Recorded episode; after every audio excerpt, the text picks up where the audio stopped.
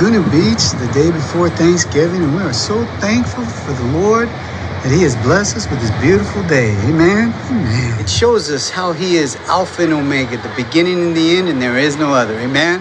Amen. And so today's message is about hearing God's word, hearing God's voice. It's like honey to our ears, brothers and sisters. And so if you brought your Bibles today, please turn with me to the book of Proverbs, chapter 16, and we'll read verse 24. Pleasant words are like a honeycomb, sweetness to the soul and health to the bones. Brothers and sisters, the Word of God is like honey to our ears. Amen? Amen. So we need to open the book. We need to open the Word of God to hear those beautiful, sweet words. Amen? Amen. So turn with me to the book of Matthew, chapter 7. Sorry, reading verse 21. Not everyone who says to me, Lord, Lord, shall enter the kingdom of heaven, but he who does the will of the Father in heaven. Many will say to me in that day, Lord, Lord, have we not prophesied in your name, cast out demons in your name, and done many wonders in your name? And then I will declare to them, I never knew you. Depart from me, you who practice lawlessness. And that's practicing sin. And these people believed that they were doing the right thing. They may have been bringing people to Christ, but they lost their own soul because they were not living for God. They were not pleasing God and doing His will. They didn't make it.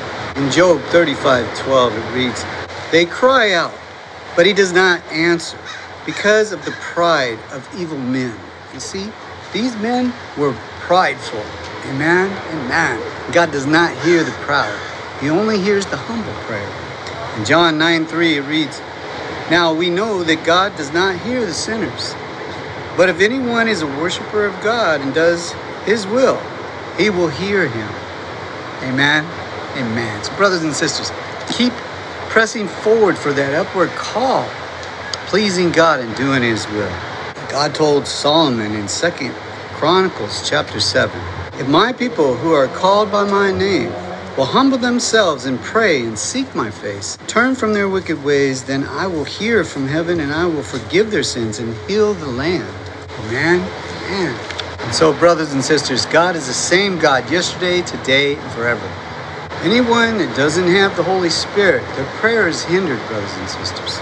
In Matthew chapter 18, verse 19, it reads, Again I say to you that if two of you agree on earth concerning anything that they ask, it will be done for them by my Father in heaven. For where two or three are gathered together in my name, I am there in the midst of them. And that is the Holy Spirit in their minds, in the midst of them. And When two have the Holy Spirit praying for the same thing, that is double the power of the prayer. You understand? In Mark chapter 13, verse 11, it reads, But when they arrest you and deliver you up, do not worry beforehand or premeditate what you will speak. But whatever is given to you in that hour, speak that. For it is not you who speaks, but the Holy Spirit.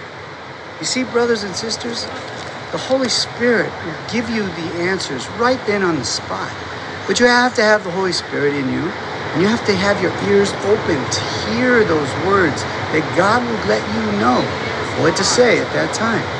In John 10 27, it reads, My sheep hear my voice, and I know them, and they follow me. Amen. Amen. You see, if you have the Holy Spirit and your ears are open to the Lord's words, you will hear his voice in your mind. Because your spirit and your Holy Spirit is in your mind. Your soul is in your heart. When you die, your soul goes up or down. And the heart remains with the body and it deteriorates. When we look at James chapter 119, it reads, Let every man be swift to hear and slow to speak. So listen for the Lord's words whenever you're talking to somebody about God. And the Holy Spirit will give you those words to speak because He knows what the person needs to hear. In Thessalonians chapter 5 verse 19 it reads, "Do not quench the spirit." What that means is you're not going to preach to everybody that comes your way. Only the ones that God draws. And then the Holy Spirit will put it on your heart, mind and soul to speak out. And then you need to act. Don't quench the spirit. Speak out. Because brothers and sisters, when you became a Christian, you are a disciple of Christ. and He wants you to bear fruit and bring others to salvation. Amen. Amen. Brothers and sisters, always remember to take Christ as your master, your teacher, your example. Believe His doctrine and obey Him, and we'll all be with our Lord and Savior forever and ever. Amen.